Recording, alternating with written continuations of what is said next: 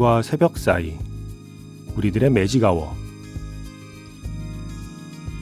FM 영화 음악 저는 김세윤입니다.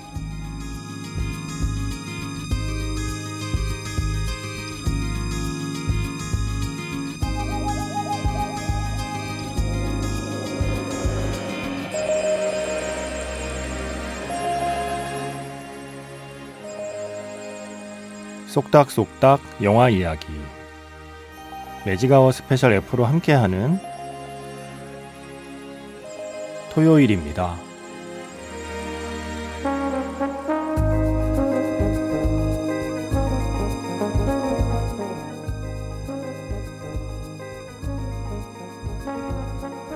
대한민국 최초의 달 궤도선 다누리호 지금도 달을 향해서 열심히 날아가고 있죠. 지난주에 이어서 이번 주에도 영화에 담긴 우주의 풍경을 떠올려 봅니다. 매직아워 스페셜 F 우주 탐사 영화 그 두 번째 이야기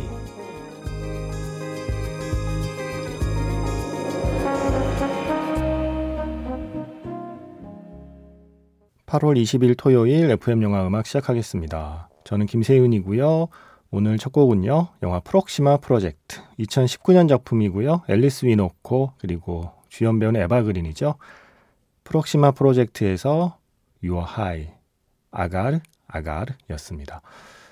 매지가워 스페셜 F 우주 탐사 영화 지난주에 그 첫 번째 시간으로 달하고 화성 정도까지 갔죠.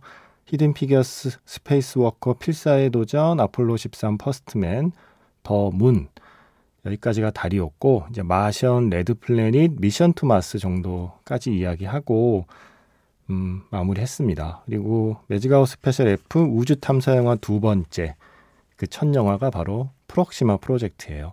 이 영화에서도 화성에 가려고 하거든요. 영화 속에 화성 탐사 프로젝트가 프록시마예요. 그 프로젝트의 유일한 여성 대원 사라의 이야기를 담고 있습니다.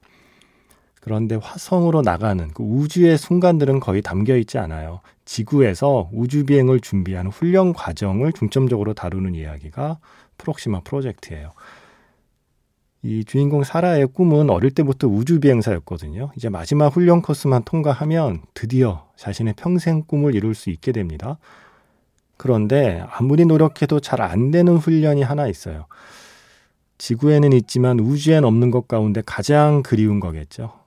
자신의 딸. 그래서 우주로 나가는 준비를 하는 동안 다른 훈련이 힘든 게 아니라 자신의 딸과 그 작별하는 연습을 하는 게 제일 제일 힘든 여성 비행사 사라의 이야기예요. 실제로 감독도 영화 속에 스텔라 정도 나이 또래의 딸이 있었거든요. 그리고 이 감독이 미 항공우주국 그리고 유럽 우주국에서 실제로 활동한 그리고 활동했던 여성 우주 비행사들을 만나면서 시나리오를 만든 거예요. 그런데 그분들이 한결같이 이런 이야기를 하더래요. 남성 우주 비행사들을 만나면 일단 자기 애들에 대한 얘기를 아주 자랑스럽게 하는데 오히려 여성 우주 비행사들은 자신에게 아이가 있다는 사실을 숨기는 경향이 있다는 거죠. 그 왜냐하면 애가 있는데 괜찮겠어? 애 때문에 일에 집중 못하는 거 아니야? 아이한테는 엄마가 필요하지 않겠어? 어디 맘 편히 우주로 나가겠어? 이런 어떤 편견 섞인 질문 그것들을 미리 좀 피하고 싶은 마음인 거죠. 그래서 우주비행사라고 하는 아주 특별한 직업을 가진 여성 주인공의 이야기로 세상 모든 워킹맘의 아주 보편적인 공감을 끌어내는 시나리오를 완성을 했습니다. 내 딸이 기억하는 나는 어느 쪽일까? 세상의 박수와 존경을 받는 멋진 엄마로 기억해 줄까? 아니면 자기 일에 몰두하느라 내 곁을 자주 비운 미운 엄마로 기억하게 될까? 이런 걱정에서 이 사라는 계속 갈등을 합니다. 성공한 여성이 되면서도 실패한 엄마가 되지 않는 미션. 이게 화성 탐사 프로젝트, 프록시마 프로젝트만큼이나 이 주인공 사라에게는 꼭 완수하고 싶은, 성공하고 싶은 미션인 거죠. 저 이 영화 참 좋게 봤습니다. 프록시마 프로젝트. 우주를 탐사하기 위한 준비 과정을 담은 영화. 프록시마 프로젝트로 오늘 매직아워 스페셜 우주 탐사 영화 두 번째 시간 시작했고요. 이제 잠시 뒤부터 본격적으로 지구를 떠나서 우주로 나가 보겠습니다. 문자 번호 샵 8000번이고요. 짧게 보내시면 50원, 길게 보내시면 100원의 추가 정보 이용료가 붙습니다. 스마트 라디오 미니 미니 어플은 무료이고요. 카카오톡 채널 FM 영화 음악으로도 사연과 신청곡 남겨두시면 됩니다.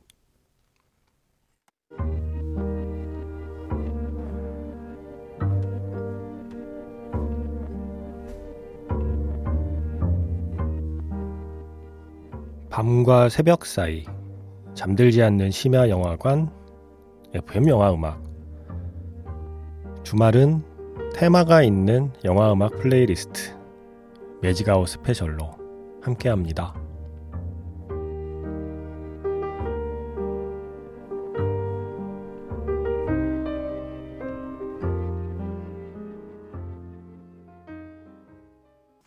(2013년) 영화죠.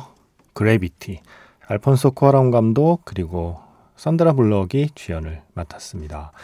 마지막에 간절히 간절히 중력에 이끌리기를 소망했던 이 주인공이 지구에 발을 딛는 순간까지 쭉 흐르던 그 가슴 벅찬 음악이죠. 그래비티였고요. 스티븐 프라이스의 스코어였습니다. 그래비티의 주인공 역시 여성 우주 비행사죠. 산드라 블록이 연기를 하고 있고요. 이 영화는 우주 탐사라기보다는 우주 재난 영화라고 부르는 게 더 적절할 겁니다. 허블 우주 망원경을 수리하다가 그 어떤 재난을 맞이하게 되고 어, 혼자서 표류하게 되고 악착같이 지구로 돌아오고자 하는 이야기를 담고 있죠. 허블 우주 망원경은 실제로 지구 주변을 돌고 있고요. 지구에서 600km 떨어진 궤도를 따라 돌고 있다고 해요. 그곳에서 벌어지는 이야기를 만들어낸 그래비티. 이 영화야말로 진정한 체험의 영화였죠. 처음 오프닝부터 내가 정말 우주 비행사가 된 것 같은 우주에서 실제로 내가 재난을 맞이한 것처럼 정말 엄청난 체험의 순간을 선사하는 압도적인 영화였습니다. 그래비티. 자, 그보다 좀 전에요. 2000년에, 13년쯤 전에, 예, 2000년에 클린트 이스트우드가 만든 스페이스 카우보이는 조금 더 우리에게 익숙한 할리우드 영화 스타일의 우주재난 영화였죠. 재밌죠, 설정이. 클린트 이스트우드 감독이 자기 세대들의 관객에게 보내는 일종의 응원 같은 영화였어요.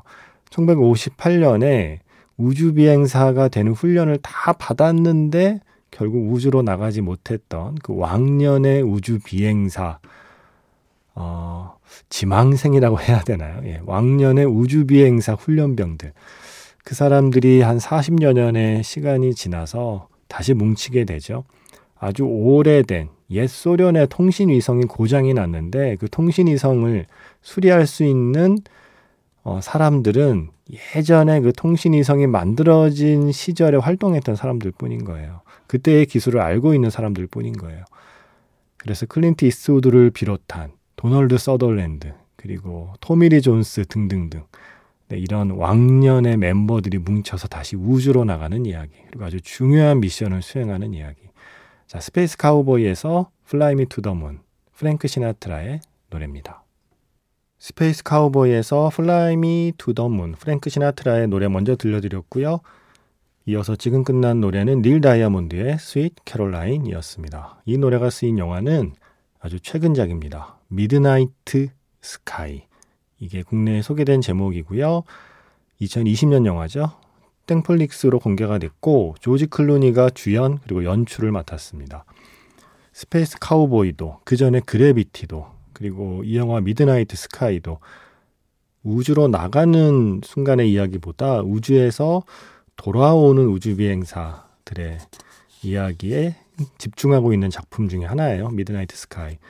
이 설정이요. 아주 오래전에 외계 행성 탐사 프로젝트가 실행이 돼서 음, 우주 비행사들이 먼 우주로 나갔거든요. 그래서 탐사를 마치고 지구로 돌아가고 있습니다. 그런데 그 사이에 지구는 거의 멸망 수준의 재앙을 맞이하게 되는 거죠.